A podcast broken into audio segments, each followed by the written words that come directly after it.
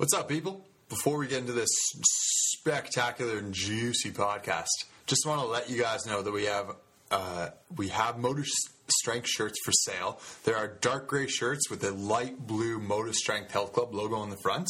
If you want to get your hands on one of them, we have them for sale for twenty bucks a piece. So you can find our our Instagrams, and if you haven't seen it, you can look on our Instagram and, and check out some pictures.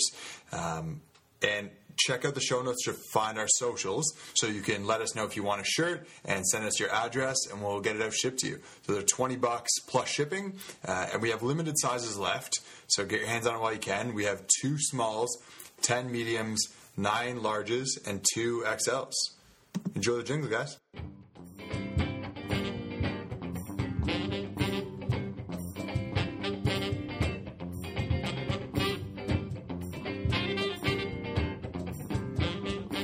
Hey everyone, my name's Tim Walcott. I'm here with Tyler Patterson. We are your hosts of this show, Between Sets. Uh, today, we're going to discuss all things aging related, probably. Aging. Let's do it. Yeah, aging and uh, I guess common things around that. Uh, probably a lot of like misconceptions around Yeah. aging and physical activity. Well, it's episode 10, and- and between sets is getting older. So we need to talk about everything Yeah, aging. that's true. It's getting older. yeah, It's getting up there. the show is maturing. Yeah. it is maturing. maturing. It's maturing. You know how many people I've got in the past like two weeks that go, "You guys not have a like? How can you guys uh, keep making things to talk about?" I'm like, we can talk for days. I don't think people know us. Yeah. like forever. We can go on and on and on. Yeah. But I keep asking you know, people to be on the podcast, and we're emailing back and forth, and like, "Do you guys not have content?" I'm like. "Yeah, Oh, we're good. But, Yeah. Why do you want somebody to guess? I'm like, Yeah, guests are fun. because you're better than us. we're, we're great, but yeah, people want to hear Yeah. other people. Yeah. you know. Well, I'm happy with chatting with you, man. But I think, uh, Yeah. yeah. I'm trying to bring this podcast from good to great. You know, I can't. Well, what if we get in arguments with people? I think that'd be it. You think that'd be a most viewed podcast? We could just be like, maybe should we? well, uh, clickbait. Yeah. Got in a fight with, and then enter their name. Should we manufacture some level of Probably should, right? maybe some fake outrage, some fake drama? Oh, that's a good idea. we need like another podcast to start beef with another podcast or something. Just like email and be like, "Yo, we're gonna start beef." All of a sudden, we'll be viral sensations. um, cool. Well, let's start it off, dude. Um, yeah. Do you want to talk about Crepitus first? Yeah, I, I came across a post the other day. Um, Dr. Nathan Sorry, dude. Don't know how to say your Yeah, last name. last name was brutal. Kadlik. Kadlik. Ka- Kadlik, Something like that. yeah. Kadlik. uh, awesome dude though, but he he reposted a video and it was a video talking about knee crepitus. Uh, crepitus is the the any audible noise that you f- or sorry inaudible any feeling of crunching, cracking, popping. Right, that would be the, the Yeah. butchered. It's the classic like people having like cracky or creaky knees. Yeah. and it just Yeah. snaps, and you just hear like a snap, like a Just tick. like snap, It doesn't. You don't. It doesn't hurt. It just Yeah. has a sound to it. Or, and then this is the thing. Well, actually, good point. Of does it hurt or not? Yeah. Realistically, most people know. Most people they go, Tyler, is this bad? And they, and I'm like, does it hurt? And they Yeah. go, no. And I'm like, then no. Man, I've rarely had someone like say that it hurts. I think I've like, I think I've about one person every time the knee cracks. And I'm like, does I'm that happen often? And they're like, no, every like whatever. And I'm like, Right, oh, that's sure. more. It's not an everyday thing. And Yeah. so I was like, oh, like I'm trying to think if I've had. I don't even know if I've had one. I've had tons of people with cracky knee. Like Yeah. probably most of my clients have some type of cracky joints. Yeah. And almost, I, I can't even think of one right now. Like they all don't have any.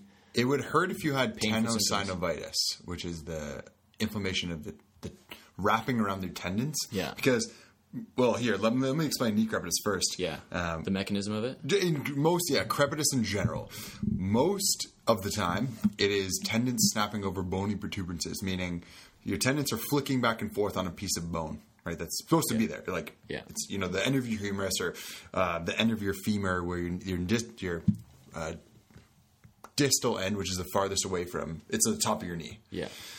uh, so it's just tendons rubbing back and forth, and it, it can create a snap, or you just feel it rubbing back and forth, and it kind of worries you. Yeah. That if you did have tenosynovitis, again, that kind of inflammation of the, the tendon sheath, then yeah, that would probably not feel great because it might increase the amount of inflammation, and depends on why. you yeah. have If you're always irritating it. Yeah. tenosynovitis is super rare anyway, though. That's what I mean about Yeah. 99 99.9 times out of 100 it, there's no pain with crepitus Like I've never actually, and this is just anecdotal, but I've, no one's really been like, no, it really hurts when it when it cracks. Yeah. Is it is is part of the definition of crepitus though? Like it's built, it's inherent in the definition that it's asymptomatic. Like there's no pain. I don't think it's built in necessarily. Oh, it might be. You know what I mean? That's a good point, Because like if you have sounds with pain, then you just have a diagnosis for something. That's just the word Yeah. to say that. yeah. Yeah, Like crepitus is the sound when there's no pain present. yeah, maybe right. I don't know. Yeah, I think it would cover, probably cover both. Like you can have Yeah. crepitus that I just hurts thought about that now. Yeah. Okay.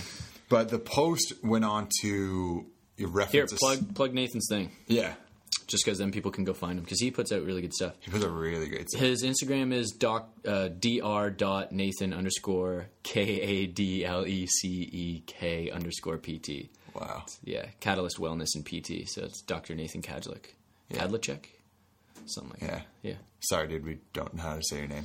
Well, we put out the letters. Um, but he- People can spell. So it goes. It goes to say that uh, people. It's scary. I think when you. I mean, if you don't. It's scary know. if you don't know what it is. If you don't know what it Yeah, is, it's it makes scary, sense why right? you'd be like, "Is this bad?" Yeah. Like, So that's why we're outlining it today. So it sounds. It sounds scary, and people go, "Oh my god, doesn't that hurt?" Like they literally say, Yeah. "Doesn't that hurt?" Right? yeah, Which, you know, I have my ankles pop like super loud, and when I'm treating, especially, it's super loud. We're in a closed room. yeah. You just hear. It's like It echoes. and it goes every couple minutes. Yeah. And they're like, "Doesn't that hurt?" I'm like, "No, never. Yeah. I've never had ankle pain." Yeah, Which is awesome. Uh-huh. Okay. So yeah. No ankle pain. Awesome. yeah, I always tell people, I'm like, I think the one question is, "Does it hurt?" And they go, Yeah. no, and I go, "Sweet." And then Yeah. I almost, I don't say like, "Doesn't matter," but I'm like, it really doesn't. If it doesn't hurt, it's fine. So this this video went on to it was runners. It was crepitus and knee run in crepitus in the knees and runners. Yeah. ninety nine percent of the cohort. Crepitus in knee runners. knee, run, knee runners. They only run with their knee. They run on their knees. yeah. like without their feet. It's pretty amazing. If you thought normal running was rough on the knees, check out knee running. You know when you put the you pretended to be a midget when you were a kid, you put like the hey man, That's, is that you can't correct? say that anymore. Damn it! Yeah, I'm always gonna screw this up. That's offensive. Uh, vertically challenged is that better, or is that rude as well?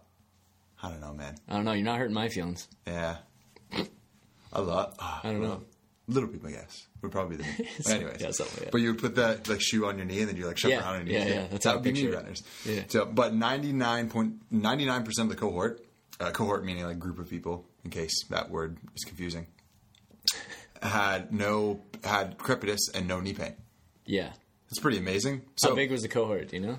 I don't know. I don't know if it even said in the video. Should have watched Okay. it ten more times so I could regurgitate it better. But uh, I think that that alone just kind of brings the question up of Yeah.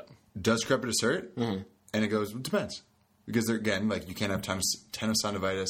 Yeah. There's another dis- disorder. Yeah. Using quotes here uh, Yeah. that I forget what it is. It's a genetic disorder. And I forget the name of it, but like. You have extra protu- bony protuberances that shouldn't be there. Osgood Oh, okay. Schlatter is one Yeah, okay. on the knee where Yeah. your the front of your tibia grows too much. Yeah. And then people get patella pain, like Right. knee front knee pain because Yeah. their patellar tendon rubs too Yeah. much. Yeah, yeah. So unless you have that, which again it would be painful crepitus. So if your if your crepitus isn't painful, then it's fine. Yeah. Uh, but you can't say the crepitus is the thing causing the pain because Right. if ninety if, if you can have crepitus and no pain, you can't. Yeah. Now you can't say oh. It's and it's kinda like- probably completely unrelated. yeah You're exactly making sounds and you have pain in that same area from something else. Yeah. Well, think about it. If your whole life people have been like, "Oh my god, that's terrible," and like my knee cracks doing her kills, and you're like, "What should it hurt?" And you kind of like think yourself into a bit of pain. Oh, crepitus does. Okay, it does encapsulate the definition um, an uncomfortable or painful experience sometimes. Oh, really? So yeah, so it does. Okay. In, So in yeah, the definition. So yeah, I was just. I like how it says sometimes though. well, yeah, Yeah. It's not all time. Exactly. It's awesome. So the it, even in the so they go talk about um, cracking your knuckles as well. Yeah, So right. if you can crack your knuckles, try to do it more than once. You probably can't. You have to wait a while. Right. Yeah. So what it is is a, a vacuum in the synovial fluid in the in between your joints, and yeah, I can crack mine too. It's like. this is gonna like cringe, make so many people cringe. Yeah. Um, Sorry. but the it's uh, nitrous oxide or sorry nitrogen gas bubbles Yeah. like popping so they're displacing and they go into a different Mm-hmm. like the vacuum just goes Right. It just snaps. It makes a pop. Yeah. Um, now, let's say you've got knee crepitus. Like p- people have shoulder crepitus, and they can like go like this, and Yeah. when they you know, roll the shoulder around. Again, probably all your te- you know how many tendons and bones and Yeah, ligaments. and- shoulder is complex. A ridiculous. They literally Yeah. call the shoulder complex because it's Yeah. complex. But, shout out to Adam Meakins. Uh, they, th- but like it, it's obviously all those tendons like flicking back and forth. Yeah. And again, most people just go, "Is this bad?" And I will go, "Does it hurt really bad?" And they go, "Not really." Just keep doing what you're doing then. And I'm like, "Well, don't do that. First of all, do you ever have to like? Yeah, you don't have They to. have to like. you don't have to do this awkward, weird. Yeah. yeah. I'm like, do you have to Chicken roll your shoulder wing like that? upright row thing. Yeah, just don't do that movement. They, they just. I'm like, does it crack any other time? They go, no. I'm like, Yeah. oh. I, I'm like, I hate to sound just like, okay, then don't do that. But I guess part of um, something we could talk about too is the potential, like, because people are sometimes. We already explained, like, it's pretty normal to be worried about that if you don't really understand what it is. sure, yeah, absolutely. So it could be potentially worse in cases where uh, they are people have a, a preconceived idea or they've been fed um, some type of idea from maybe another healthcare professional or a friend, Yeah, that family it's member. bad. That no, not even just that, or, or that, that it's bad. First of all, if that's actually like, yeah, don't crack your don't crack your knuckles, you're gonna get arthritis. That idea, Yeah. right? Because that was a common one for a while, I think. Which is debunked, just so everyone knows. That's, not, real. a thing. It's fine. And then another one would be like, so if I start squatting and my knees crack, and then I remember like, oh yeah, that I went to see a trainer two years ago, and I remember him being like, squats are bad for you, you should never do them. Yeah. So oh, I probably shouldn't do squats then because I get these cracks in my knees. Like that's that's a perfect storm for a fear avoidance behavior and right, the creating this Yeah. this idea of like, oh, maybe I shouldn't do something that's actually perfectly healthy and fine. yeah, you know? exactly. So We got it's harmful from that perspective. absolutely. Yeah. it's super bad. The uh, Super bad. super bad. Fogell. I haven't watched the movie forever. I miss that movie. But in the last, like, so it was a three part, like, little video on the Instagram post. The last one was even talking about how synovial fluid is that fluid in between your joints, right? Um, which is like cushions, I suppose. So they, I get it at Canadian Tire on sale. yeah, you just boom, Yeah. put it in there. Yeah, it's really cheap. I thought it'd be more expensive. Yeah, you put it in through your nose and it Yeah. fills up all your synovial Yeah. joints. All right, in your nose. Yeah, you didn't know that? No, Yeah. I was lied to. Yeah, left nostril, lower body, right nostril, upper body. Wow. Yeah. Right, I knew that. Yeah. Yeah, I was tricked. I put it somewhere you don't want to know. In my mouth. That's all. yeah, you would think your butt. yeah, yeah. Everyone's probably like, he's going to say butt. Ah, you just clearly don't understand the human body. Why would you put it there? That's Yeah, your butt does not lead there.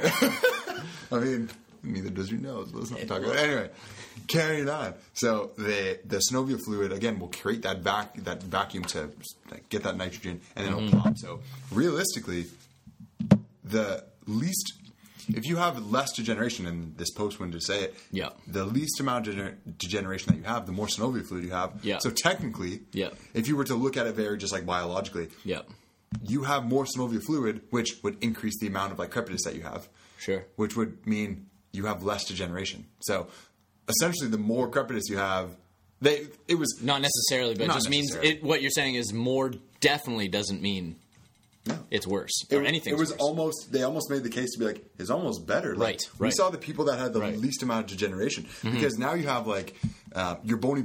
Uh, your bony protuberances is still there. Your tendons are really nice. Uh, synovial fluids there, so it's making all these noises. Yeah. But if you start to like degenerate, which again, just so everyone knows, happens. It's aging. It's as common as gray hair and wrinkles. It's fine.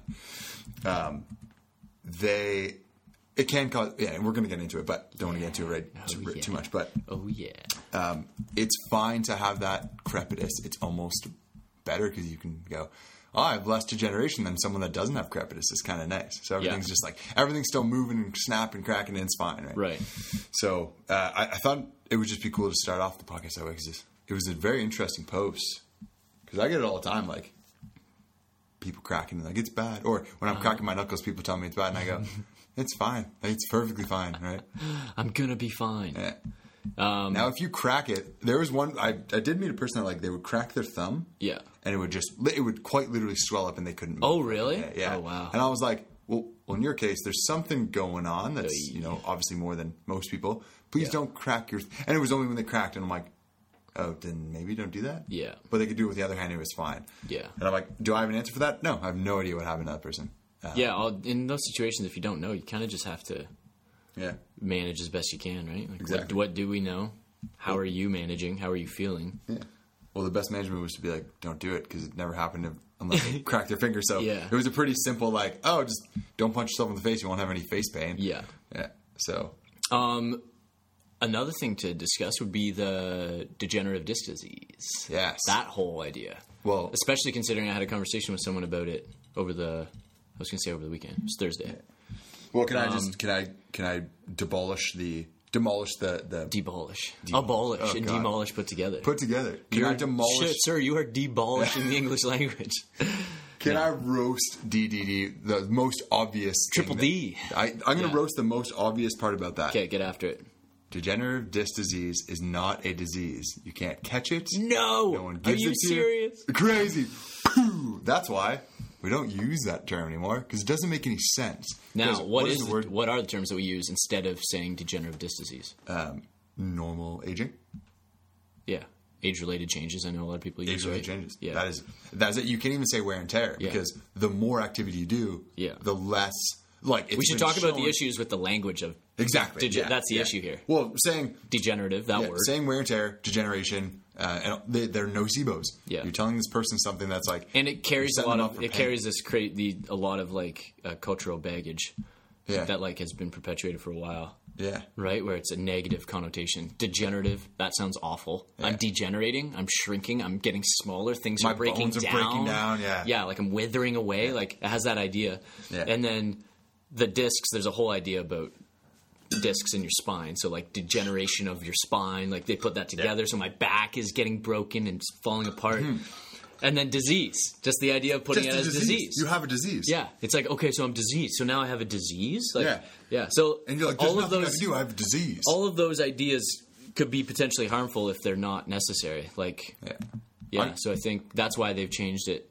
Um, who's they? But like a lot of people are trying to change certain general. physicians and yeah, other like physios and stuff like trying to change how they talk about that. So when they're discussing it with patients, they don't make it a big deal. And it's like, yeah, Yeah. you have, you know, we. It appears that you have age-related changes based on imaging and If they have whatever, imaging, yeah, for yeah, sure. yeah. Here's a here's a bold statement. Here's a bold claim. We all have degenerative disease. No, Yeah, are you all- serious? Yeah, crazy, dude. So we all we all caught it. I don't You know. kidding it's a me? plague. It's a plague. Uh, I have it. You have it. Yeah. Uh, everyone that you know has it, except Yeah. for I feel like realistically, once you stop growing, that's when you would start degenerating. Yeah. I guess would be like the thought. Yeah. Um, so I guess any anyone that's done growing has degenerative disease now. Sorry. yeah. It's yeah. Oh no. Yeah, it's crazy. Yeah. Right. The um, I figured while we're talking about Triple D, Triple we D. I w- we would make reference to like one of my favorite papers. Oh yeah. A lot of people like it, right? The Hit 'em with it. systematic literature review of imaging features of spinal degeneration in asymptomatic populations. So what that means is. Oh, that article like literally changed my It's the best. Me That too. I was like, the "Wow, this is amazing! It's so interesting." Can you go like So- tell them with like the the amount of people that they studied? Yeah, so like they a hilarious took amount of stuff. yeah, so they took um, it's a literature review. So they took um, over thirty, I think, different articles, which was a collection of three thousand one hundred and ten individuals. Yeah. so that's a good good It's chunk. pretty good sample size. Yeah, that's a good chunk of people, um, and they were asymptomatic. So that means that they were not, uh, they didn't report any symptoms Pain, lack of function. yeah, whatever their criteria was, I guess, right? But obviously, pain would have been one.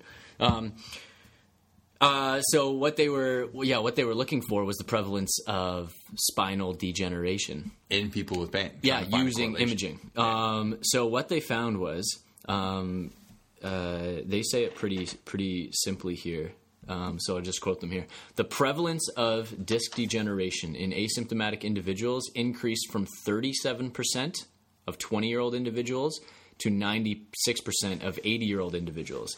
Disc bulge prevalence increased from 30% of those 20 years of age to 84% of those 80 years of age. So age appears to be Yeah. a strong correlation to You went from thirty percent to ninety percent. a strong factor too. Yeah, like uh degeneration. So it seems to be pretty normal. And this is like in case somebody just missed that, that was asymptomatic populations. Yeah, these are all people who these don't feel any pain. Yeah. So thirty percent of twenty year olds have disc bulges. Thirty-seven percent of twenty-year-olds, Yeah, twenty, in this- uh, yeah, in this cohort. yeah, in this cohort, they found Yeah. had had had degeneration. Yeah. Um, and then uh, yeah, ninety six percent of eighty year olds. It- Almost everybody. Exactly. Almost Al- everybody. Yeah. And remember, that entire cohort was asymptomatic. Yeah. Um, disc bulge Wait, prevalence. does that mean you can be in no pain when you're in your 80s? What? Hey, Wait, man, no, but they're 80. You wouldn't. You would never say that, would you? They're are you? 80. Are you implying? They're that? 80. They probably say, wait till you're my age. Wait, those people probably don't say that? Whoa. Are you implying I'm old, so I have to be hurting? Yeah. Disc, yeah, disc bulge prevalence similar. Disc protrusion prevalence similar. Um, annular fissure, which I don't know what that is. Do you know what that is? Yeah. Annular fissure, some type of cut or lesion in something. What's an annular? I think it's the way it's cut. So I think it's like this horizontal rather than the, a vertical. Okay. yeah, that one was lower, but Yeah. but yeah, disc bulge prevalence, disc protrusion, um, and disc degeneration. Uh, it was all very similar. It was you know somewhere around twenty something to forty percent in twenty year olds. Yeah.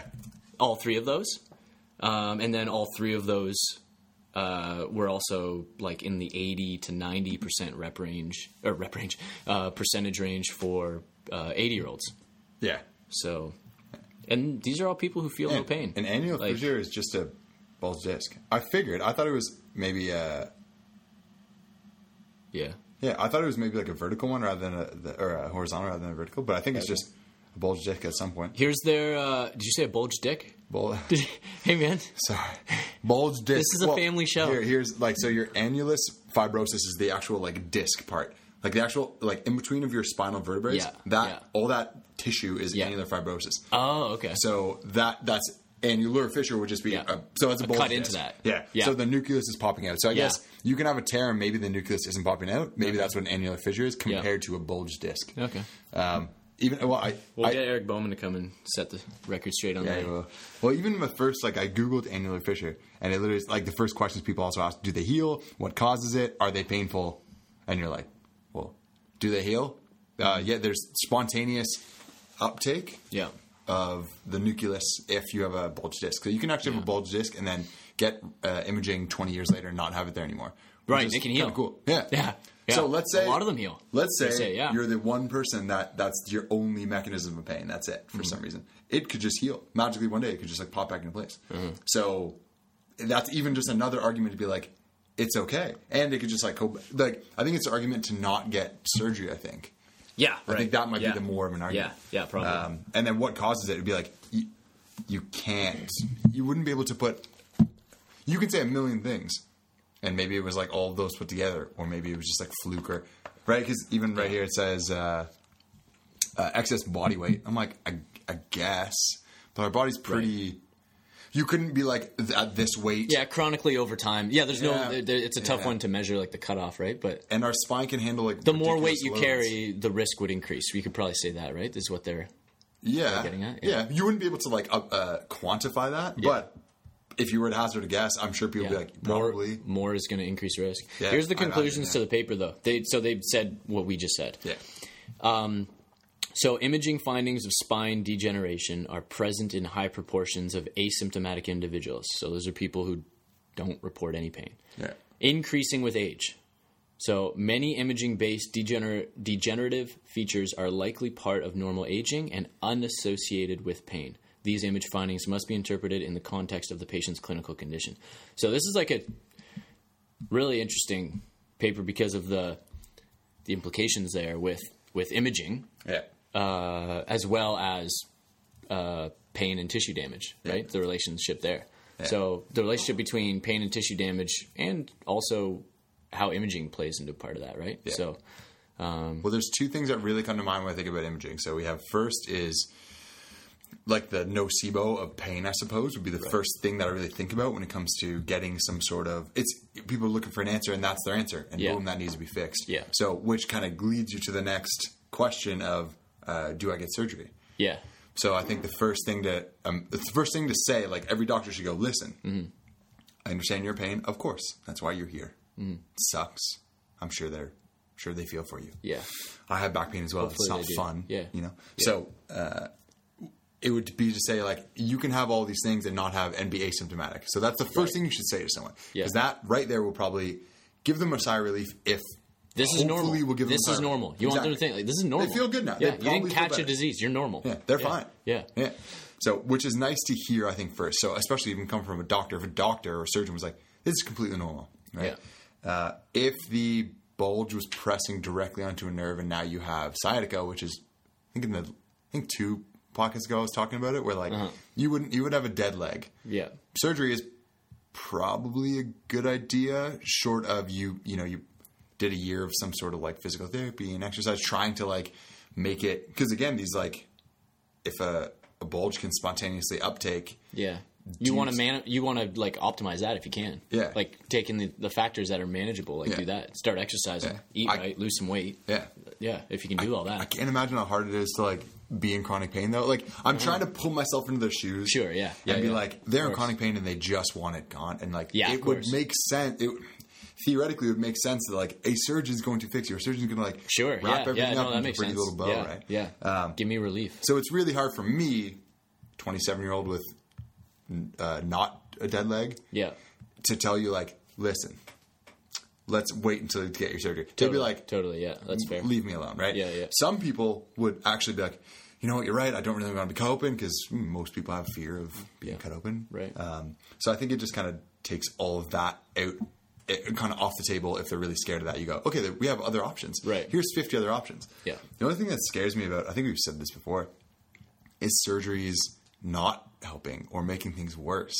Well, and that's That part of that's part of so much. that's part of the risk when you're getting sure. surgery, right? Yeah. Is that you have Because to it's not 100%. Yeah, it's like this may not work, Yeah. and actually could make some things worse. Just like anything, there's Sure. a risk to anything, right? Yeah. So there, there, Yeah. the risk involved with that that you know is worth knowing is that it's like it's not like you just do it and it either works or it doesn't. Yeah. It also could create other complications. This is the terrible, like, harsh reality of like, But that's just anything. You're flipping Yeah. a coin. That's the risk, and you always are, right? You're a always you have to you, and that's why you. That's why it's so important for, like, you know, physicians, specialists, trainers, physios, chiros, massage people, anybody, right? It's Yeah. like to really uh, provide and deliver honest and responsible information, for sure. right? Yeah, not and not fault and not you know lead these. If a surgeon was like, "I have a hundred percent success rate," and it didn't work, like that's Yeah, you're you gotta- lying. So Yeah, well, and you and, and like and like you can't. That's the thing. You're trying to weigh the risk benefit ratio. And they would they would and say like it to you. and and the general population is going to know that, Yeah, and that's they're not supposed to know that, or like they can know that, but I mean like they're not. That's why we have people. You don't assume that that's why people go that. through schooling and training to learn this stuff, so you can provide people with that. Like here's the risks, here's the benefits. This is my opinion. What do you want to do? This is what I think you should do. Like Yeah. that's why that's your job, right? Exactly. Whatever your, whatever your job is in healthcare, Yeah. it's going to be something like that. You have to have those conversations. yeah. I can't even imagine you sitting down like Yeah. you're kind of you feel like you're this is your last resort, and they're saying like, Yeah. "No, I'm gonna Oh, work. yeah. Here's the other here's the other options," and you're like, Right. "Oh." So I sincerely hope that no one listening is going through this, but if you are, it's not the end of the road. There's some stuff you can do. There's, There's always options. There's always Yeah. options. Yeah, yeah. because it sounds, sounds daunting when I even think about it. So I just want to like make Yeah. sure everyone knows like there's something you can do about it. Um, Right. So I think that kind of it's a good point to say kind of about surgeries or like how we, how you how you should approach stuff. Yeah. Uh, like when people come in and they go, I have a. It's actually funny when they say I have degenerative disc disease. Yeah. I go same, and they go what? And I go yeah, but I can de- Same. but I can deadlift 400 pounds, and they're like, sounds like a brag. Yeah. Weird flex, I know, but yeah. I'm just trying to say like Yeah. look, I have back pain as well. Yeah. I have degenerative disc disease because I'm Yeah. done. I, I was finished growing a few years ago, I imagine. Yeah. So, and I can deadlift 400 pounds. So, like, you're not fragile. Yeah. So it's kind of a cool thought to like, and Right. you can actually see the face like, huh? Yeah. And I'll go, yeah, it's all it's all good. Right. So, all these scary sounding words are okay. It's fine. okay. I know you, I know some people don't understand what it means, but they go, I have a spondyly spondyl and I go spondylolisthesis and they go, yeah, and I'm like, Yeah, so yeah. you don't even know how to say it. Like that's how like scary it is. You don't even know how to say the word. Yeah. Right, whereas spondylolisthesis is a narrowing of the intervertebral foramina, which even that's hard to understand. Like, Sure. there's no Like, what is that? to put Yeah. this. Yeah. Um, there's these little holes on the sides of your spine that your blood vessels go through, and there's a narrowing there. Like it, it's kind of together. Right. Okay, Right. I have. So a, what? So what? That's what it is. It's a so what. Yeah. is not inherently an issue there Yeah. necessarily. Necessarily, yeah, yeah. that's the yeah. that's the thing. Yeah. it's like it doesn't always mean this. Yeah. Even I'm trying to find. I'm Might mean, st- yeah. Even I'm still trying to find the wording to explain to people instead of instead of saying so what. I'm trying to find like the words to say to like still say like yeah I, I completely understand that you're in pain. Right. This doesn't need to be the only thing, the only factor. Let's talk about these other ones. And Yeah. most people go. Oh, Right. whew, yeah, let's talk about them. And some people go, nah, this is the only problem, and I need surgery. And I go, Yeah. it's like there's almost like nothing I can do. Yeah. Uh, I can show them all these studies, and they'll just go, I'm different, and I go, ah, man, like, Yeah. I don't know. It's a bummer, and I hope Totally. they get surgery. I hope it worked. Yeah, I definitely. genuinely hope it worked because I don't want people being Sometimes you need it. Yeah, Um, that was degenerative disc disease. and, and surgeries. quick little Nurse on that. Yeah. just kind of any. Um, it was more like all of the spinal, uh, spinal. Yeah. degeneration. We could probably words. also talk about the like what is what are some barriers, common barriers that you see in behavior change in older adults. Ooh, this is the best one. Okay. simply put, the most the thing I see the most common is understanding your limitations, your current limitations, or understanding your current capabilities. Okay. So people, you know, you Like look, them like a misunderstanding, like them not knowing what it is. a mis- a yeah, not understanding like yeah, Yeah, okay. what they're actually capable, what their body's Yeah. capable of before the presence of pain, I suppose. Yeah, okay. So the prime example would be getting a guy that hasn't played hockey in 15 years. Yeah. and then his brother-in-law invites him to play a hockey tournament, and he plays five games in two days. Mm-hmm. Yeah. What do you think happened to him for the next two weeks? Yeah. He's in sore. pretty excruciating pain. Oh, sorry. it just sore? yeah, he's he sore. was in, but he was in a lot of pain because he's not Yeah. used to being in pain, really. Yeah. And then what do they usually say? I'm Right? old. Yeah. They're like, can't do that anymore. I'm too old. Yeah, I'm like, no, that's not how it works. So then I would usually tell that person, I go, listen, like I work out three or four times a week, Uh-huh. hopefully, sometimes five. Um, if I stopped working out for a month and then went right back into my training, exactly how it was, Yeah. three or four days, I'm not walking, or you know, let's say I train legs, I'm not walking for like three days. I'm so sore. My muscles are like, why'd you do that? We're not, we're not ready. Like we're not capable of that right now. It's been a month, a month. So think about what 15 years has done for you. Yeah. Um, and this will actually tie perfectly into like the whole metabolism thing, which we'll get. I want to, I want you to get Yeah. to, but is you? What have you been doing for the past however long? Right. right? You're not old and breaking down. You just probably haven't done much. Life gets busy. You got kids, and you're just working a lot, and that's pretty much what you're doing. So when you do something pretty, you know, a pretty intense exercise like a hockey Yeah. game or some sort of recreational sport, it, yeah, I'm not surprised that you're sore. So Yeah. like, I normalize their soreness. I go, yep, I'd be surprised if you weren't. I'd Right. actually be surprised. Yeah. judging by your your current lifestyle.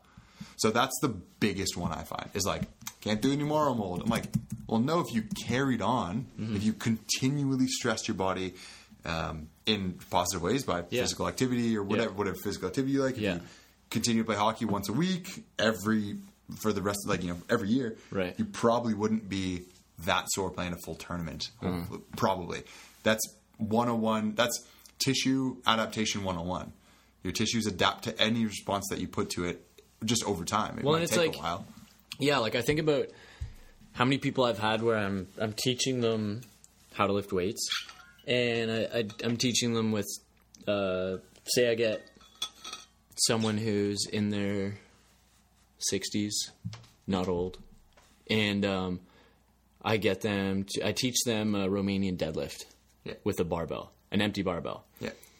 and they do three sets of eight or something, something like that. We're just practicing the movement because they've never done it before.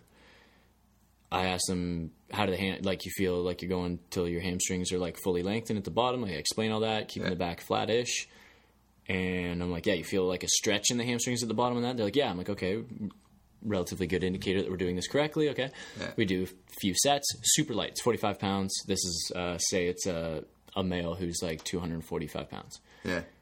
it's not uncommon for him to come back and be like, hamstrings are a little on fire, man. Yeah. Yeah. And Yeah. that's he barely did anything. Like that was not a lot of work. Yeah. Um, But but 45 it's because he hasn't. be- That's the thing. He hasn't done that. Yeah. So imagine if he Imagine if I actually got into like deadlift pretty heavy three sets or something like that. It's like that'd be the equivalent of you going out and playing in a hockey tournament when you haven't played in 15 years. Right? Or going out and running 10K and you haven't, or even 5K. That'd be like running 5K or 3K. Yeah. That'd be like running under 5K. Yeah, you do that and you haven't ran at all. Yeah. Like, that's a bad idea. Also, And it's not, and it's a bad idea because your your current limitations are lower right now. Yeah. That's why you. That's the whole thing about progression. Yeah. Like your ceiling's low right now. Start there. It'll increase and just keep and you just Yeah. progress. now is it going to be frustratingly slow compared Yeah, to when you were 20? Yeah, it sucks. The start stopped? sucks. No one. That's. I think that's part of. I think that's another barrier to why is the- people don't want to start. probably they're the biggest one. I'm going to be sore. It's going to hurt my ego a little bit because like I know I could have done way more and like all that. Yeah, right? yeah, 15 like- years ago. It's like yeah, that's part of. Yeah. I even know, I've had to restart training because of injuries and other things like many times. yeah. Not restart, but like you have to like you kind of have to start from like what feels like square one, and like again. mentally it like Yeah. it crushes you, but you're just like I know that I'm progressing every week, and I'll be back to where I'm at in like a month or something, and you are, and then Yeah. you're progressing back into like lifetime PRs again. You know what I remind people of is when they when they come and say when they come and say I played a full hockey tournament. I'm like, listen to what you just said. That's Yeah. amazing. right? I'm sorry. You see, I haven't done that in 15 years. Yeah. You played a full hockey tournament and you were fine. Like your Yeah. body didn't give out like halfway through the second game. Yeah, That's amazing. Yeah. That's absolutely amazing. So also bringing that to their attention of wow. You and even let's say you took a office a dude that just kind of sits in an office probably doesn't do a lot of lifting. Most lifting he probably does is like briefcase, maybe he's like groceries. Right. It's never going to be close to forty five pounds probably. So even the forty five pound barbell, which is empty, so it looks so light and it is relatively light, I suppose. right. That's probably the most they've lifted. The most their tissues have been like Right. stressed in a long time. Yeah, So yeah, even though it seems ridiculously light, maybe they were deadlifting 300 pounds when they were younger. So you have to start Yeah, at 45, yeah, yeah. and your muscles might be on fire. yeah, yeah. Sucks. But it just goes to like it just illustrates how like it like what would be an example if I went skiing right now. Yeah, which I can't because it's five thousand degrees outside. So I'm not. So that's, a, hot that's a really bad example, Tim. Yeah. But like, uh, if I was just thinking of something that I haven't done in like probably five or six years, yeah, which would be skiing. I haven't done that in forever. Like, I don't know. I squat three times a week. I deadlift twice a week for the last four years, and uh, it's like those are all the same muscles. So I shouldn't be sore, right? But no, it's a completely new, novel movement. Yeah. Novel stimulus. It's totally. It's a different activity, right? Yeah. Same muscles are being used, but it's a different activity. It's a different level of stress. It's all completely novel. exactly. So it doesn't it's like- emulate anything that you do. No, It's amazing, Yeah, right? like I don't do that. Yeah, I love hearing. Uh, I haven't used those muscles in a while. I'm like, I think it's just semantics. I don't think they actually like. It's just them saying because they've heard that a million times. Yeah. You use all your muscles at all times. Well, Mm-hmm. sorry. If you're walking, you're using pretty much all of your muscles. If you're just using your muscles in a way they haven't been used in a long Mm-hmm. time. But that's more just like a quick little aside. I don't think people are really like, oh my God, I haven't used my biceps femoris in years. Yeah. I mean, haven't used my biceps femoris. just picture some old guy just yelling that. Yeah. My biceps femoris. I'm like, this dude's smart. This dude knows his stuff. Um, so yeah, I think. Uh, with aging. Yeah. What, Do yeah, we- what, what questions Did you want to talk about? What- food? I do- Nutrition I do, want to talk about nutrition stuff. Is Yeah. there any other thing you want to? Do we want to harp on quickly, or just Um, maybe like some. Is, do we have some like practical Yeah, I was gonna say, can we give- advice? yeah, like yeah. if you're. Here's the thing. Doesn't matter if most things don't really matter if you're young or old. Yeah. Like to be honest, most things don't depend on your age. Your age isn't a huge factor with a lot of things. Um, it it is a factor, but It's it's, not. It, yeah, it doesn't contribute as much as what people think to like to management. Like yeah, like it, it's still there's still so many other individual factors. Like think about a good example of that is um, I have I have clients who are in their 70s that the workouts I put them through I can't put through some of my 20 year olds. yeah, I can't do it. That would it, it. I mean, for a number of reasons, but like it would. It's it's it's super stressful. it would be way too stressful for this younger person. Yeah. Um, and that had, so it just shows like there's other factors at play there that ages isn't everything. Um, It was the time. That's why. It's, so Yeah. it's literally the Yeah. time that you've spent not doing stuff. Yeah, yeah, You just been alive longer to not do stuff. Yeah, yeah, If you were exactly. constantly doing stuff. Yeah. It would never matter. Yeah. Because Yeah. how many times have you seen a seven-year-old like running marathon or you know training, and then maybe compare it to your grandmother who might be seventy. Yeah. And what if they're like cr- kind of crippled and like haggling around? Yeah. Why are the two different? Yeah. They probably have the same amount of degeneration, or the the lady that kind of sits around doing nothing might have more, which is funny. Right. But you would think it would be the opposite. Yeah. So yeah, I think I think the the whole I'm getting old excuse just doesn't work in most cases. It's a cop out. Yeah. It doesn't work. It just doesn't it doesn't uh, doesn't stand up. So I think like it might be a minutia, like a very like like it, it matters, but not nearly as much as you think. It just Yeah. it does, but just not nearly as much as you think. And I think practical advice may be whether you're uh, six months old or sixty six years old or ninety six years old.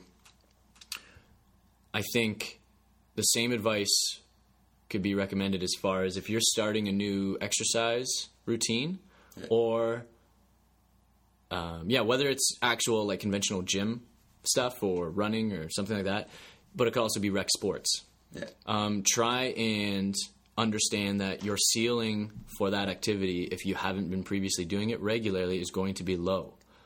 So start Lower off than you slow. think. Yeah, so Lower than off- you think. Yeah, start off slow.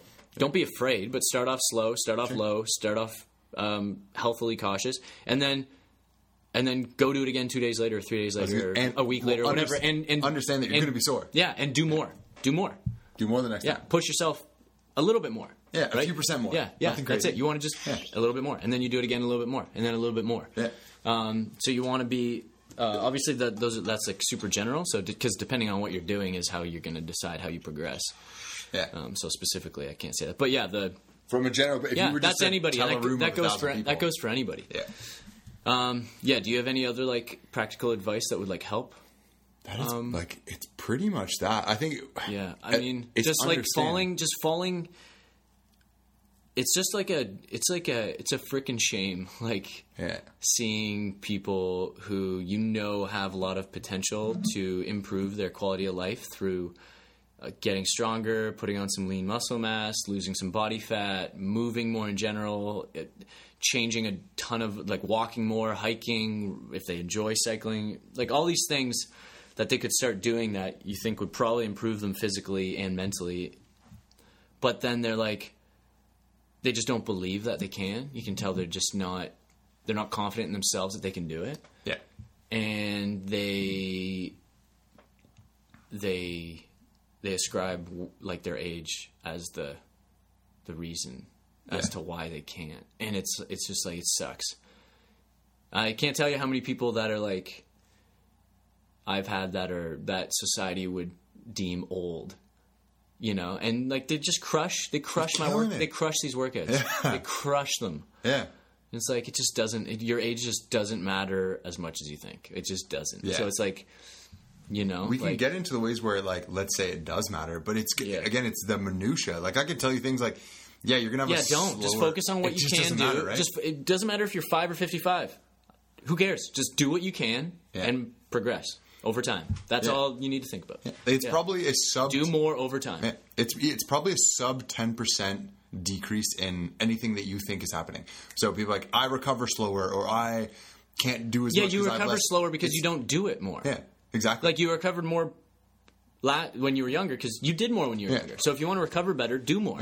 If Yeah. if age was this like perfect graph where it was like if I was 25 compared Yeah. to 50, Uh-huh. that at so let's say 70 at 70 at 70 years old you're gonna have 80 percent less, um, 80 percent slower recovery time. Yeah. we don't have those numbers. Right. That and it doesn't make sense anyway. Yeah. if we had those numbers, we wouldn't be having this conversation right now because we would go, yeah, you are old. That sucks.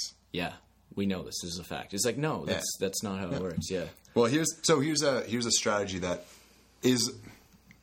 this is going to sound like I'm selling everybody, but Tim just tagged me something today. Um, I want to bring up one of our mutual patients as well. Let's talk about their progression because I would really want to get into that Progression.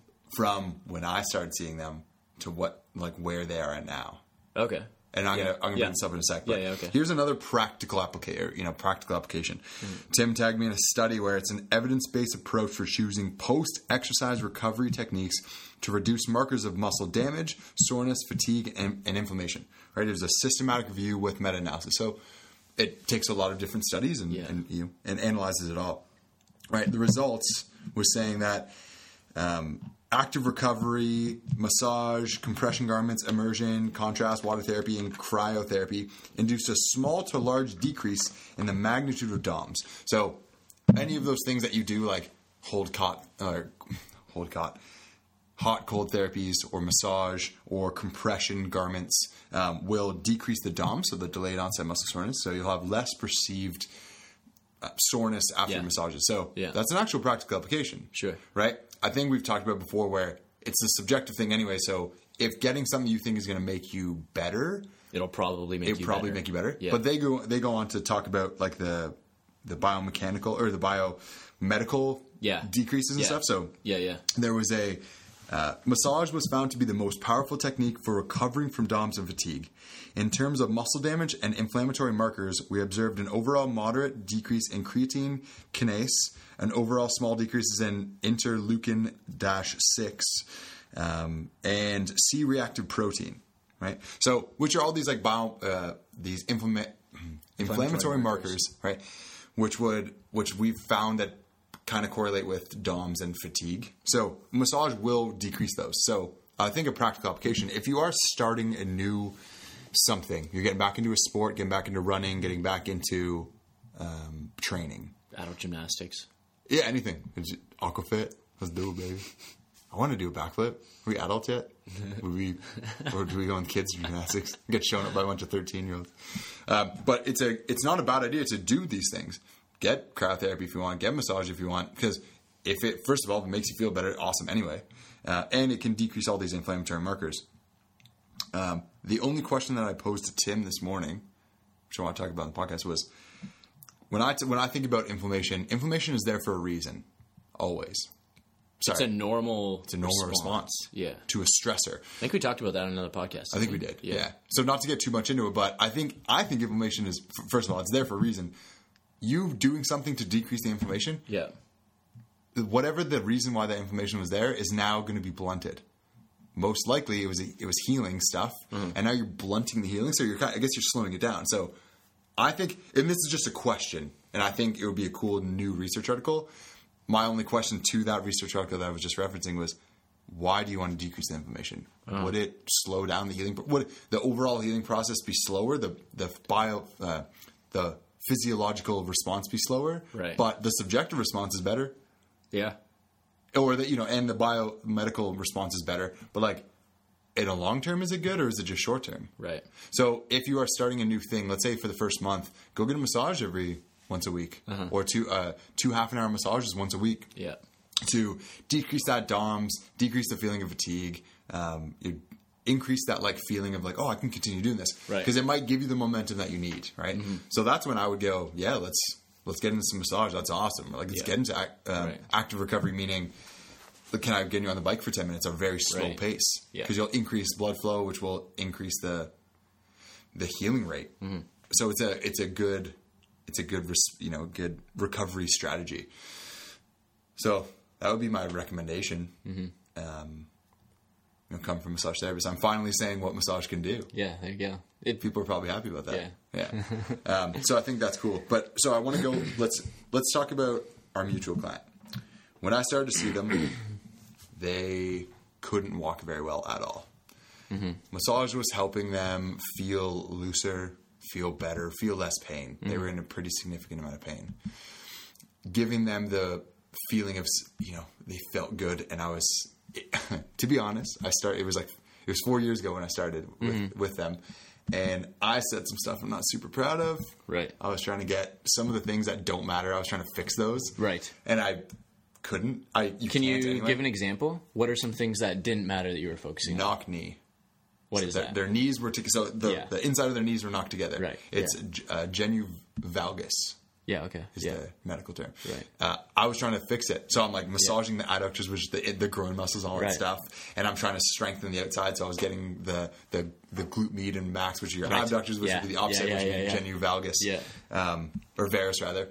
Um, so I think I might have no seed them a tiny bit, nocebo'd them a tiny bit. but we have grown together, this client and I, which is awesome, right? So. And she's, it's worth saying as well, she's highly responsive. highly responsive, Yeah, she's a sponge. asking a lot of questions. Yeah, the idea. I was trying to say they and they and they, but she Oh, doesn't sorry. matter. Yeah, Yeah, it's yeah, it doesn't actually Wrong matter. pronoun. um, but then we started to get into stuff where I would get her to like press against me. So we did isometrics. That was it. We did isometric stuff. It was awesome. She felt so much better. She would leave me like, yeah, like, and I was like, look how strong you are. And I would like, I, I'm pretty cheeky, so I'm like, oh geez, and I would like pretend that it was like pushing me. I'm like, yeah. I'm like, damn, so strong, like all Yeah, that yeah. stuff. But it made them laugh, made Yeah. laugh, and we were just like having a great time. Yeah. And then slowly, she obviously trusted me, so we slowly got into some concentric and eccentric stuff. So I get her to resist me, and then Right. slowly let herself down. Yeah. And then then I got her to do some active, more active stuff. So I got her to do RDLs, a bunch of them, but like against a wall, so she could Yeah. feel free to Yeah. go back. I introduced her to Tim. She now does. Do you want to explain what you guys do? Yeah, I could say so. I've been with her since the beginning of March. Um, do you want to actually explain why she came to you?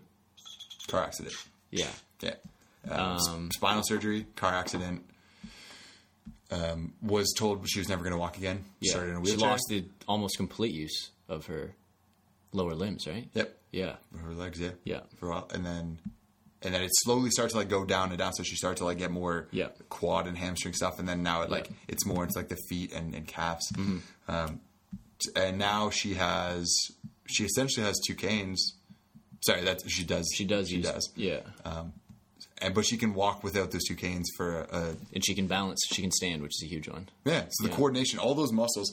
She had actual nerve damage, Yeah. so it actually makes sense that it was Yeah. a long process. Yeah. But what I what I how I wanted to so explain to Do you want me to say where Yeah. she's at right now? yeah Um, so she's, uh, well, I'll just tell you what we did this week. right? So day one was dumbbell row, five sets of eight, fair bit of volume with thirty pound dumbbell, Hell yeah. heavy, hell yeah um, and an AMRAP on the last one. So we did a six set, and she did as many as she could. Um, second movement was, which we finally got her to doing, is now weighted RDLs. So kettlebell RDL with the wall behind, right? Nice, So I yeah. kind of stand there with my arms out so that psychologically she's just comfortable getting She does feel position. better, yeah. Yeah, and then she has a box beside her, so she feels kind of closed in and like there's support there. Yeah. And then she hits the wall behind her with her butt, um, just to reinforce that idea, right? So she feel comfortable going into the bottom of the movement. She does four sets of eight with a 15 pound kettlebell. Uh, form looks great. It's awesome. Um, she so this is all day one, right? Two count pause squat um, while holding onto the barbell in front right right? So as support, so she's hold, the barbell is on the rack, and then she's standing in front of the barbell, holding it with her hands, and it's about waist height, and then she slowly sits down while holding Yeah. the bar. Um, so it's just body weight squat, uh, full depth, two count pause at the bottom, so she's like hanging out in the bottom there, and we did three sets of ten. Yeah, and then we do, and then she does the stairs with me at the end, yeah uh, and I don't know how many stairs it is. Fifteen. I don't know that's a good question Something like that, 15? I don't know. It's like Go a smaller, it's like a medium size staircase. Yeah. And she does, we do three flights. So we go up, down, up, down. and she does this without a case down. she holds Yes, onto the railing yeah, she holds onto the railing and uses my arm there. I walk with her as much as she needs. But she, Yeah. the goal there is to just kind of the, the skill acquisition and the functional use of just doing the stairs. Yeah. Um, as well as there's quite a cardio aspect when she does three in a row. Yeah, she's not her- talking much Yeah, after. no, no, Yeah. her yeah her heart rate's up, so Yeah. it's it's a good little cardio finisher. Uh, day two, she does TRX row and elevated push up, uh, three sets of fifteen, both of them. Elevated push ups at like a pretty pretty steep, like it's almost it's probably three feet high maybe yeah, it's like Maybe. it's like closer than it's on the it's on the south side of forty five degrees. Like and it's she, coming she down. started at like oh yeah, 75 yeah, degrees like leaning against like- the wall. yeah yeah, This like- just yeah, push-ups on the yeah, wall yeah, Right. and certainly not fifteen reps. yeah yeah Um, she did kettlebell RDL again. She did support. Uh, she did the supported squat again, uh, just with no pause. Um, did stairs as well again, and then so this is what we did yesterday, which was a huge breakthrough. Uh, the whole week was amazing, but yesterday we just ended on a great note, and she did dumbbell row four sets of ten with twenty five pounds, supersetted with elevated push up four sets of twelve at a height that she'd never done before. So we lowered the height again four rounds supersetted together with a minute in, br- in between the actual Right. supersets. Kettlebell RDL again. We went into that three sets of eight. We added 15 pounds, so we used two kettlebells now, 15 and 15, one in each hand. So she did three sets of eight with that. Form was great. Uh, two count pause squat again. So we went back to what we did on day one. Two count pause squat. She did three sets of ten, and then we did the stairs, supported kind of stairs, Yeah. three laps, three flights. Yeah.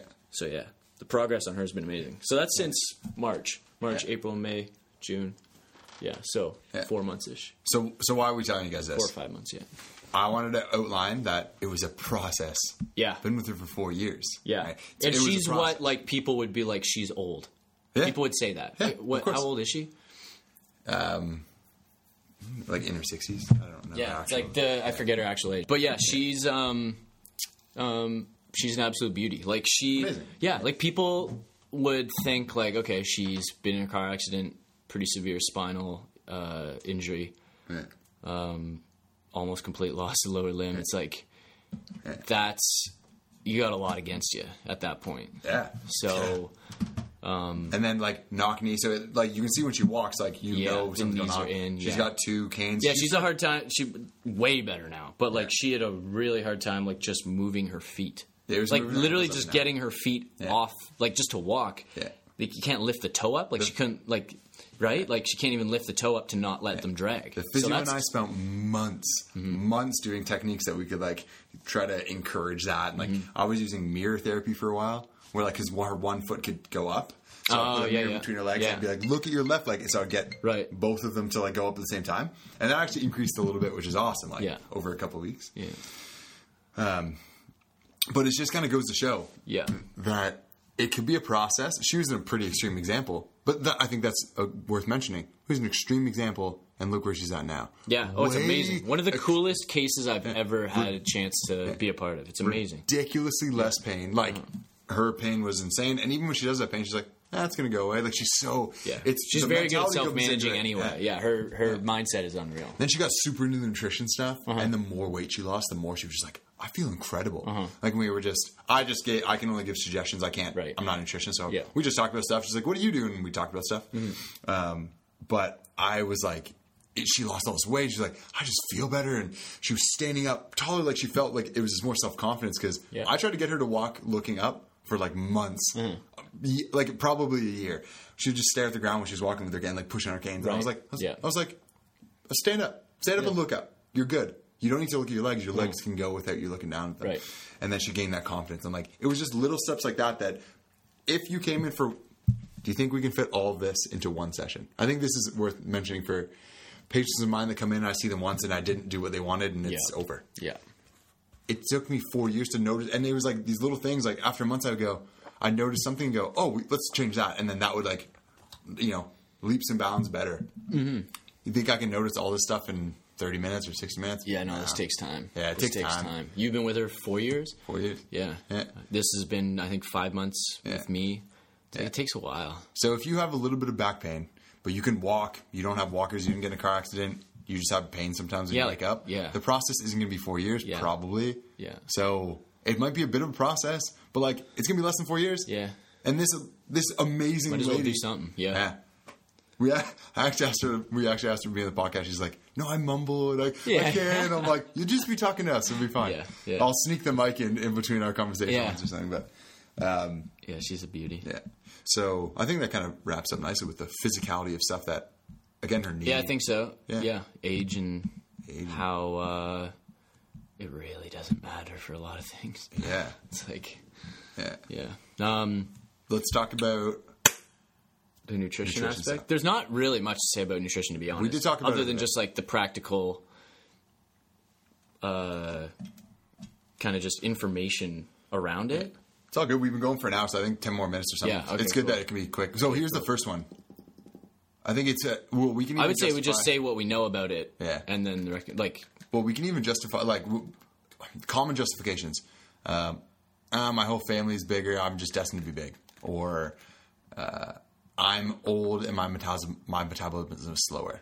Just so I'm just gonna say some things you can yeah, pick sure, up and then I'll kind of pick them apart. Um, there was a few that a friend, Josie K. Shout out to Josie K. We're trying to get her Shouts on. out, shouts Uh, out. she said some stuff that. Shout out everybody. Um, Shout out to Saturdays, man. shout out to Saturdays. Shout out to Saturdays. I forget where they are. Dude, Oh. shout out to Wall Art. Shout out to Mama, that's Mama P. shout out to Himalayan salt lamps. Dude, Mama P. She bought she bought me that. No, my sister bought me that. Oh. My mom painted that. It's amazing. Nice. Amazing stuff. Um, she, What are you pulling up? Uh, what Josie K was saying to me. I was dealt the shitty card. My parents were fat, so I'll be fat. Everyone else has it easier than me. Right. I had three kids. There's no going back from that. Yeah. Um, wait, what? This this was this is my fault? No. Um, yeah. And then she was just saying like it's a, a lazy way of thinking. It's easy to blame age. So kind of go across a few, a few of those and So the first one you said with um um excuse me. First one you said with I'm my whole family's fat, so I'm gonna be fat Yeah. type of thinking. Um and this is like kind of a this is gonna be consistent with a lot of these. Is they're true. Obesity is hereditary. There's a heredit there's a there's a genetic there are genetic factors with obesity. So that is that part of that's always makes it harder because if you if something is is true but you don't really explain or understand the whole picture then it's easy to just use that as a as a scapegoat or a cop out right Yeah. um, so yeah obesity has uh, there are hereditary factors there um, but obviously i think it's pretty like, i think everyone could see that using that obviously if it's you it's it's, it's challenging i understand it but i think from the outside because you can always see the problems with people Yeah. from if it's not you right is you'd be like well yeah you're you might as well do what you can. So using that as a justification to not manage what you what is in your control is silly right? It'd be the same as like type 2 diabetes running in your family. Right. right? And then being like well okay well what can you do to control that? Instead of just being like well I'll probably just get it. Right. like well what can you do to at least minimize risk Right. right because there are there are there are risk factors that are modifiable and within your control so you might as well maximize those so What's the hereditary things to? I'm actually a little bit at a loss right now. what Like if you, if everyone else is big in your family, you're genetically and Predis- not you're- environmentally. yeah you're genetically predisposed to be heavier Do you know what? Like in what ways? no yeah i don't understand it but they're uh, Is it harder to lose weight? Like I'm, I'm, I'm sort of yeah i don't know all the i don't really understand genetics very well so i don't really know but like you see some families with like very large people, and then all of Yeah. a sudden they have like a very skinny kids. Like that's, I'm like, I guess there maybe is some like sort of genetic codes, like some codes that would like make you. Yeah, I don't. More I don't know genetics, so I can't speak on that at all. But, Yeah, okay. Yeah, but I know they know that there's yeah there's genetic links between obesity for sure. But is that should you just go? No, everyone is big in my family, and I'm going to be big anyway. That's what I'm saying. You can't say that. Yeah, yeah, exactly. So, oh, the yeah, problem is it's you- true. That's what I'm saying. Is like yeah, there's part of that is true. Like it doesn't mean you're destined to be big, but yeah, you may have a you may have a disadvantage. Oh, I see what you mean. Yeah. Okay. Was that confusing? Uh, I was just being like, because you, were- it, it was just sounded a little bit daunting at the start, and I was waiting for you to be like, but, and then go into it more. Oh. Uh, like, The point. like the point is that like yeah, it's hereditary. They're genetic factors that matters, right. but it's not all that matters. So control what is it within your control. But do, that's it. what- That's do you it. have a 99.9% chance of being obese if your parents are obese? Like, Maybe I don't know. Yeah. I don't know. Who knows? It's something to talk about with your doctor. I have no idea. Yeah. Yeah, no idea. I don't know what the risk factor or how heavily weighted it is, Yeah. but it exists for sure. Yeah. Yeah. So this is this would be the question: Does if that person goes on a caloric deficit, are they going to stay fat? No, they're going to lose weight. Right. Yeah. So Yeah. uh, I think that's where I'm like, that's where I was kind of just struggling to. I was like, I, I do know there is like genetic components. I just don't know to what degree. Could you really be like, Mm-hmm. Yeah, I can't tell you either. yeah? Could a doctor literally go, yeah, you're kind of SOL, like you act like you know what I mean? Is there an is there an absolute or is it more like, Well, listen- everybody can lose weight. Okay, cool. Yeah. So even like, let's say your your parents Yeah. are bigger. I imagine your parents aren't eating veg like vegetables and really lean meats, and that's it. Yeah. So, what are the chances you are going to eat just vegetables and really lean meats and fruits? And sorry, Yeah. let's say, let's make it easier and say, Yeah. what are the chances you're going to eat in a caloric deficit if Yeah. you have larger pants? Because, right? You, Yeah, but it's not. That's the thing is, there's more factors in that, right? Like the Okay. genetic factors come from things like, uh, certain hormonal functions, Oh, basal yeah. metabolic rate set points, um, uh, food reward system, and all the neurotransmitters associated with that. Feel the feeling of satiety, uh, how your body um, uh, parses out nutrition and like carbohydrates and sugars, and Yeah. your actually how uh, how well your body manages and is sensitive to insulin, stuff like that. Okay. So all those things are all genetic factors that play into your risk for obesity. Yeah. Yeah, Uh, but a caloric deficit would always trump. Well, would trump those. Of course. Yeah. Your caloric deficit Yeah. would always trump those. Yeah, yeah. So Yeah. yeah. your factors might be harder, right? And that's and I, I think I explained that in the podcast I did by myself. Like. I'm not a nutritionist, so I didn't actually. I'm not making claims, but if you have hypothyroidism, that makes sense. You don't have an active thyroid, so like your hormones are a bit out of whack. So your body is going to adjust the way it does things. So Well, you and- might have a little bit more justification than someone that doesn't have hypothyroidism. Kind of, but still, But it still doesn't really Still matter. doesn't matter. You still just have to eat less. You got to have a little bit of a harder road. Yeah. A little bit of a harder road. Yeah. That's it. Yeah, that's Yeah. all it is. It doesn't mean like you can't lose weight if your thyroid isn't optimal. Okay. Yeah. Yeah. cool. I just wanted to. I, I figured that was always the case, but Um, so yeah, those are all the genetic factors that go into that. Um, so that kind of explains. Uh, I guess I kind of touched on that. What was the second thing you said? The other. what was the second thing? Um, we got to Well, rewind my, it. my my metabolism is slow because I'm older. Oh, that's right. Yeah. So my metabolism is slow because I'm older. So here's the thing. That one is nuanced, and it's so this is. I'll try and like explain this. It's not like it's complicated. I just uh, Trying to make it. I want layman's, y- no, not layman's. I'm just trying to communicate. I'm trying to communicate it simply. So it's like what's actually happening. So it's true. Your metabolism changes as you get older. Yeah. From what we've seen. Changes. Yeah. Yeah. Yeah. Slows down. Okay. So your metabolism slows down as you get older.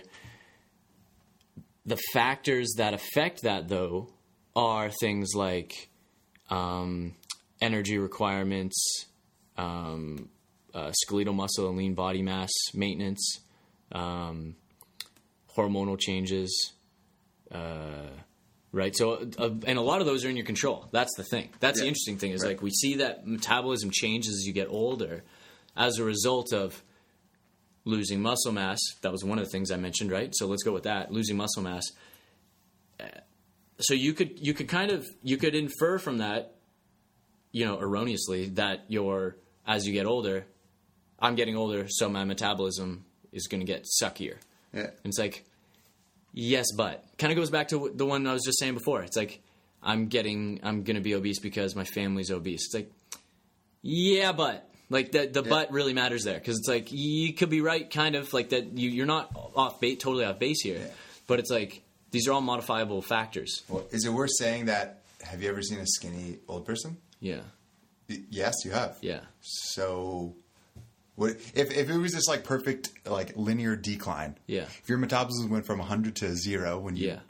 when you, when you went from zero to 100 years old, mm-hmm. you would just see a we would just get fatter, slow. Like we would just be this perfect like linear fat, right? right. Why does that happen? So Right. that's that's kind of what you're getting at. I imagine is like these are all in your control. So if me and you lived this same lifestyle that we live right now, we're both pretty like lean body mass individuals. We got some good muscle mass on us. We- We're very active. We work out. We're very aware of our nutrition and stuff. Mm-hmm. If we continue to do this, uh, would we be 400 pounds when we were 80? Yeah, well, it depends, right? Because it your ener- your Yeah. this is the thing is you get older, there is a level of the problem is is like all of this data is on like our current situation Yeah. in general. Yeah. Right? The current situation is people believe they get older. It's this perpetual cycle. They believe they as they get older they can't move as much and they don't move as much as they get older. And it just like keeps this thing going. Yeah. And then they blame it all on the fact that they're older. Yeah. when it's like no you had these were all like modifiable risk factors that you could actually control you know like it's like oh i get older so i lose muscle it's like yeah you do a little bit but like that's kind of your fault a little bit too Of course. you know what i mean it's like Yeah. you could do something about this so it's this whole like kind of i guess what i'm getting at is like if you're under the impression that you're going to get older and your metabolism is going to go down the shitter and you have no control over it. That's just what happens when you get old. You're Yeah. wrong. For sure. A lot of those factors uh, that contribute to uh, a decrease in metabolic rate is from is modifiable and in your within your control. So like so what are those right? Uh, eating high protein, uh, maintaining a healthy body weight, which ties into uh, maintaining lean muscle mass, right? Avoiding sarcopenia and age-related muscle Wasting. deterioration, right? So, um, so these are all things that are in your control. Um, and and uh, remember, metabolism isn't just your basal metabolic rate either, right? Yeah. People always think that, right? Like metabolism is also like like you have control in your metabolism. Like if you move more, that changes everything. Yeah. It changes everything if you just move more Yeah. right? So it so that's another way to affect your metabolism positively as you get older is keep moving. That's it. Yeah. So just move more, right? If you move less, yeah, your metabolism gets slower because you have less energy requirements because you're not expending as much. Yeah. And that's a modifiable factor that goes into that, right? So that's within your control. So it's just being like, yeah, metabolism sucks. It's like, well, like you you walk to the car twice a day. That was your That- yeah. That's your Yeah. activity. level. Yeah, yeah. It's like, yeah, you you used to play sports like three times a week. It's like, yeah, it's changed. Definitely. But you're within, you know, you can change that. I still remember your example from like I think it was episode four. We were talking about nutrition misconceptions, and we Yeah. Uh-huh. were talking about um, metabolism, and you were like, if if person number one ate four thousand calories and person number two ate thousand, the person eating four thousand calories is a way higher metabolism. Yeah. because metabolism is a breakdown of stuff as well. Like, Yeah. so that person had to break down four thousand calories. Person that broke down one thousand has a lower metabolism. Like, Yeah. but it doesn't affect the way that that person store those, those two people stored energy. Sure. It was like so I, I laughed so hard to myself in my head. I'm like, yeah, essentially the fatter you are, the higher metabolism you do have because Yeah. you're you're constantly eating Relative Constantly. to someone who's smaller. Exactly. Yeah. and that's Yeah, eating yeah. only like a, a small amount of It has to yeah. be. It has to. It's not inherently high or low. It has to be in relative to something else. You have to be comparing it. Yeah. Right. Yeah. It was just a funny, quick yeah. example that I'm like, it's so true. To like th- when you think of it like that, you're like, oh yeah, that's pretty ridiculous. Yeah. Right. Yeah. Um, But yeah, I guess one other thing that I would mention before we sign off is, um, because I think that that kind of ties it all together. But the protein requirements as you age get higher.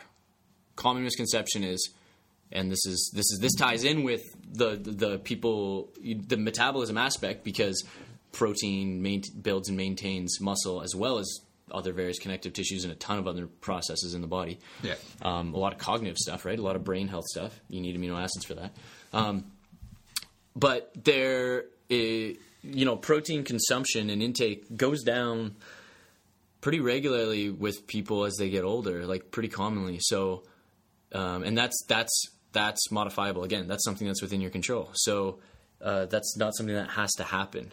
Um, so um, I forget what the I think I have here the protein requirements. Um, yeah, here's um, this is from uh, Layne Norton. I forget which paper he cited for this, but protein recommendations under 20 years old is 0.7 to 1 gram per pound of body weight. 21 to 40 years old, 0.9 to 1.2 grams per pound of body weight. 41 to 65 years old, 1.1 to 1.4 grams per pound of body weight. Over 65 years old, 1.3 to 1.5 grams per pound of body weight. That goes against what most people I've talked to who aren't uh, in this world, uh, what they believe, right? Most people think the who needs the most protein? The 20 year old who's playing sports three times a week and lifting weights six times a week. Yep. It's like actually wrong. He's super sensitive to protein. Um, he can get by probably on 30 grams a day just fine. Yeah, That's but you know who can't get by on half a chicken breast a day? A 55 year old. Yeah, your your grandma who's eating half a chicken breast a day. Yeah. that's that's not good. Yeah. Right. So, um, like, what do they say here? Over sixty five years old, one point three to one point five grams per pound of body weight. So, say someone's one hundred fifty pounds, right? That's going to be that's you could go right up to one hundred fifty to two hundred grams. Yeah. Yeah, that's nobody's doing that, but and I, I don't think you have to hit that, but I think probably getting getting more than what you do now is just good recommendation because for a lot of people, uh, that's going to be hard to do logistically, but also financially, right? So this the, the limiting factor with getting protein in is also, you know, you're limited by your socioeconomic status as well. Yeah. So that ma- that's something you have to take, take into consideration. But it's still recommended to increase that as you age Yeah. um, to battle the natural age-related changes that are fighting against you slowly over time, right? So you're just trying to manage and optimize those modifiable risk factors and contributing variables that are within your control, Yeah. right? Protein being one. Yeah. So I think the perfect way to sign this off would be to say anything you think is like inevitable and black and white, we're saying there's gray and it's contextual. Not gray. We're talking about age. That's funny. nailed it. Also, you're not old. That's all I'm You're gonna not. say. Yeah, You're not. You're not old. Huh. Yeah, you're not old. What's this arbitrary Also, like? If I hear I'm anyone 40 my now. if I'm like, hear, if I hear 40? if I hear anyone if I hear anyone my age be like, yeah, I just can't do that anymore. I'm getting old. Like, shut up. Yeah. Oh, Yeah. It's a li- you're not even 30 Yeah. years old. It's funny, people. This it sounds so hard. This is so weird. It it doesn't feel good to hear it. I don't think. Like if someone said that to me, my head is going, "You're lazy. You're lazy." And you're that's lazy, not what- you're lazy. You're yeah. lazy. You're lazy. Yeah. You're lazy. I want to scream at them, kind of. but like, it's not going to help them. Yeah. I'm gonna, like you know, like ah, just ah, I'm just not like it used to be. Right. You're 26. Yeah. What do you mean? Yeah. You're, or 56. I think using a Yeah, a- sure. yeah. You're 56. Yeah. It who cares? It doesn't matter. It just doesn't matter. It's like there's there's too much variability between individuals and age and what they can Yeah. and can't do. Like like I said, like I have so many people. You know, if it was all about age, then like, how come all or even the majority of my uh, younger clients aren't all outlifting my older clients? Yeah. Do you know what I mean? Like, it, it's not. It's just it depends on the person. So many Yeah. other things go into it than age. Well, it's, it's funny. The, everyone like this is where it comes that like nothing is this linear progression. Nothing in the body is a linear, a linear anything. Like you don't have this like perfect slow in metabolism. You don't have this perfect like. Uh, the older you get, the fatter you get. There's none of that. Like there's, it's all contextual, and there's so many factors that go into it. Um, I think. Well, actually, I, I need a couple more minutes from you. Oh, okay. We need practical application. Um, give us some practical pointers to what to focus on. Let's say like someone's older and they think they have a slow metabolism and they think they can't move anymore.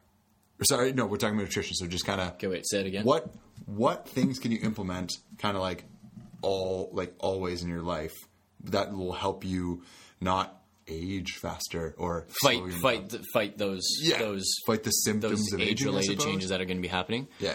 How, how to make it easier for someone like? Well, let's start. Let's go from the start. So, from the start, when we were talking about like like degenerative disc disease, crepitus, I have no manage. Like you would have more expertise in that, but I have no management other than don't worry about it. If it doesn't cause you pain, who cares? Yeah. No, we went over that stuff. Um, yeah, so that's fine. Yeah, I just want to talk about the nutrition. Like, Okay, wrap sure. up what we were just talking about. Okay, nutrition. sure, yeah, okay, with Some the- practical applications for that. Yeah. So um, we know that um, uh, body weight is a big deal as you age, and that's a huge risk factor for uh, uh, early death and other other uh, obesity related diseases, which is like all the common diseases that Yeah. kill North America. Yeah. Um, so what you can do is maintain a healthy body weight. How? Right. So.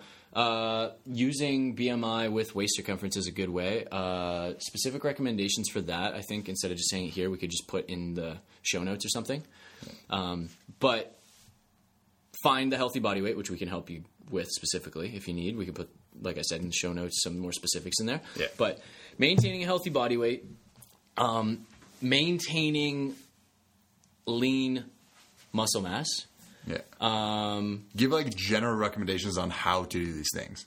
Just a quick like, eat more of this, do, move more of that. Like, just kind of give a like an actual thing that some people can implement in their life.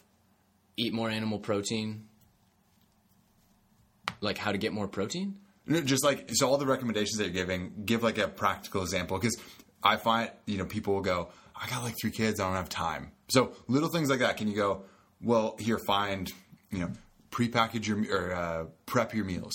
Oh, Just okay. so recommend- okay, so Yeah. if someone's trying to increase their protein, um, a trick to actually increase your protein str- specifically then would be to, uh, it. I mean, it takes you could you could barbecue or oven roast fifteen chicken breasts in under an hour. Yep. Uh, that's from frozen, you know, like so, like they're thought out. That's going to be like under thirty minutes or twenty minutes or something.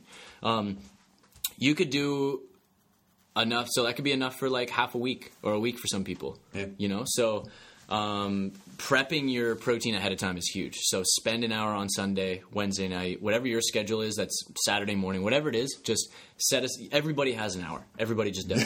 You know, so it's like How just, many people right now? Like, yeah. No, I literally don't have hour- time. You don't understand. An hour a week. No, you, you do have time. So you do. Yeah. It's like Uh, just yeah, just spend an hour, cook all your protein. Don't worry about anything else because just make sure veggies and all the fruits and other st- whatever else you enjoy, it's in the fridge in the cupboard, so it's just ready. Because what I do is like I'll have all my protein cooked for the week. So I wake up early Monday morning, grab my protein, throw it in my Tupperware wherever I'm going, as much as I, what I need for that day, and then um, I just grab handfuls of my veggies and throw them in a Tupperware. Yeah. Like You can get veggies are already already for me. Like they're already ready to go, so Yeah. I don't have to do much for those. Like they take a hot second, but I'm not about to cook chicken for the day every morning, right? So I think prepping ahead of time is key with protein. Protein powder, Yeah, protein powder is going to be a huge help. huge. Yeah, huge. Simple. You literally go Yeah. to a Popeyes or a GNC or something, buy a bag, and you just grab a scoop and put it into water, and you just got 24 to 32 grams of protein, whatever the Yeah. brand you're using. Yeah. So that's another very simple way Yeah, um, to increase your protein. to increase your protein. Um, yeah, for me, I always keep um, like emergency protein sources in my cupboard. So that's just like Protein basically bars. canned fish. Oh, yeah. yeah. for some people it'll be protein bars. They're just more expensive, so I just buy no name flake tuna. 99 Uh, cents, baby. Yeah, yeah. So I, I'll get like 15 cans of those and just keep them in the fridge. And that's 30 grams of protein. yeah, yeah, it's amazing. Yeah. Yeah. So, um, so yeah, that's a great way. Uh, peanut butter, not a good source of protein. Broccoli, not a good source of protein. How dare you just skim over those?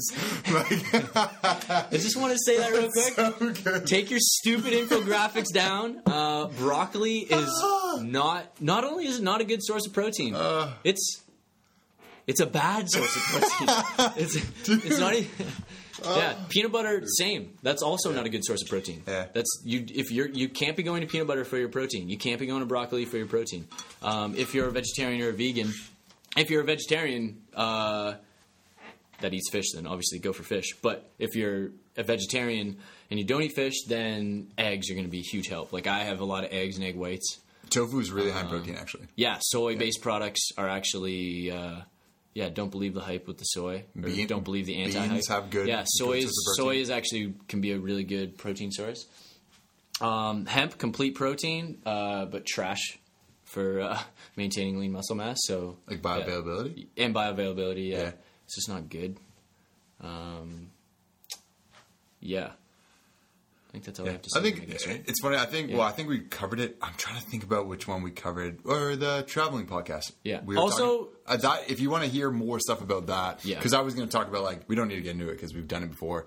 Restaurants and like vacation and like Yeah. practical applications of like Those are all can we make- specific yeah recommendations, So if you want to I hear thought that, go to saying the general. Go to the travel podcast, Yeah. which was Yeah. eight. yeah. Yeah. Yeah. Um, but yeah, this so just general recommendations. So we like, could go down the rabbit hole of like all these different tips and tricks. but Yeah. we get super specific. and I'm sure those. people have heard it a lot. I love Yeah. your uh, the I love the infographic.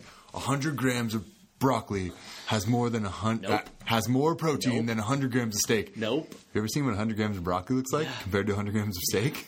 If you can eat hundred grams of broccoli, or whatever it was, I think it was hundred grams. Something like that. Then you're The- the- then you're hilarious. Yeah, so dumb. The what's another like common protein source that people use that's trash? Peanut butter was the is the biggest one. It's not like there is protein in it. That doesn't mean it's a good source though. Not one at all. Yeah. A good source Yeah. would have to be Yeah. the hi- it's for the calories. Yeah. Most of the calories come from protein. Yeah. That is a good source of protein. Yeah. Chicken breast has a few grams of fat. Yeah. And then the rest of It's it like is protein. yeah, it's like chicken breast has potassium in it, but I'm not eating chicken for the potassium.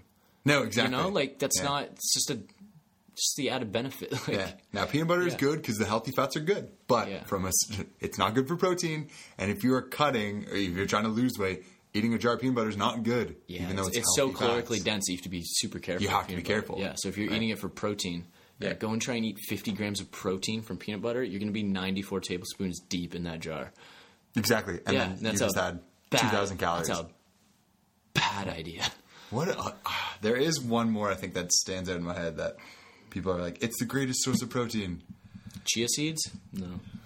What's uh, hemp hearts? Maybe because it's always a those really have a little bit of protein, and they always say like, but "Ah, a protein." ton of like, fat, and you're like, Nah. it's not a good source of protein. It has to be more protein Yeah. than any other macronutrient. And I would have and just logistically, how much you can eat of it. Exactly. That's Like- what it is, right? Like Like, broccoli. yeah, Eat like- 14 heads of broccoli Yeah. if you want 10 grams of protein. Cool. Yeah, like I can get 30 grams of protein in like a six ounce chicken breast or an eight ounce chicken breast. So it's like, or one scoop of protein powder and you mix it with eight ounces of water. yeah, it's like that's not hard to do. Yeah, exactly. Protein powder is even easier. Yeah. Or a can of tuna literally is a. It, that's it. That's a can. You just got 30 grams. There's like no fat in there either, no carbs, just pro. It's pretty much protein. So if you want, the, the, and this is saying if you want high protein, like should you have only proteins that have zero grams of fat? No, of course not. Has no, but you're going to be getting fats in other ways anyway. So- probably yeah. Okay, we're going down. We should cut this off. Yes, we should. Hour 24. We're just ranting end. Nice. Yeah, yeah. Sweet. Um, Cool. Thanks for listening to Um, episode 10, guys. Yeah, we're already 10 in. Sweet. High 10. five, dude. Perfect. Cool. Uh, we got a bunch of guests lined up for this summer. It's exciting. So I think we have three or four actually booked, and then we have another. I have another like at least three or four that I'm just waiting to get the dates Yeah. settled. So we're trying to get like what I would love is have a guest every one or two episodes. I would At least, say yeah. at least every third episode it's a guest. At would least, be yeah, Great. yeah, that'd be great. So Yeah. we got lots of people that we uh, admire and respect in our industry, and we'd love to uh, get a conversation with them and get their perspectives, philosophies, ideas, experiences, um, yeah, on the show, and get them some exposure to our uh, two listeners of the show. Yeah. Um, Two. Me and you. We're just listening to those and our moms. My mom does No, not my mom doesn't even listen. Oh, my mom be like, I am sick of hearing you rant. I'll be Yeah. like, well, listen here, mom. I'm a genius. Yeah. You should listen and put these Mom, back to um, As always, all the social medias are in the show notes. Yeah, and we're gonna put also in the show notes put the BMI, waist put. BMI and waist circumference and what yeah recommendations for that, how to do it. Yeah, Yeah. It's simple. It's very easy stuff, and it's they're good uh, metrics to go by Yeah. to look for what is a healthy weight for me. you Yeah. know? So Hope you all had a good weekend. Yeah. Enjoy your week. Crush it out. yeah. Also, we still Enjoy have t-shirts. Tuesday. So if you want some, email Yeah. us. Please. Okay. All right, bye. Okay, see you guys later. See you.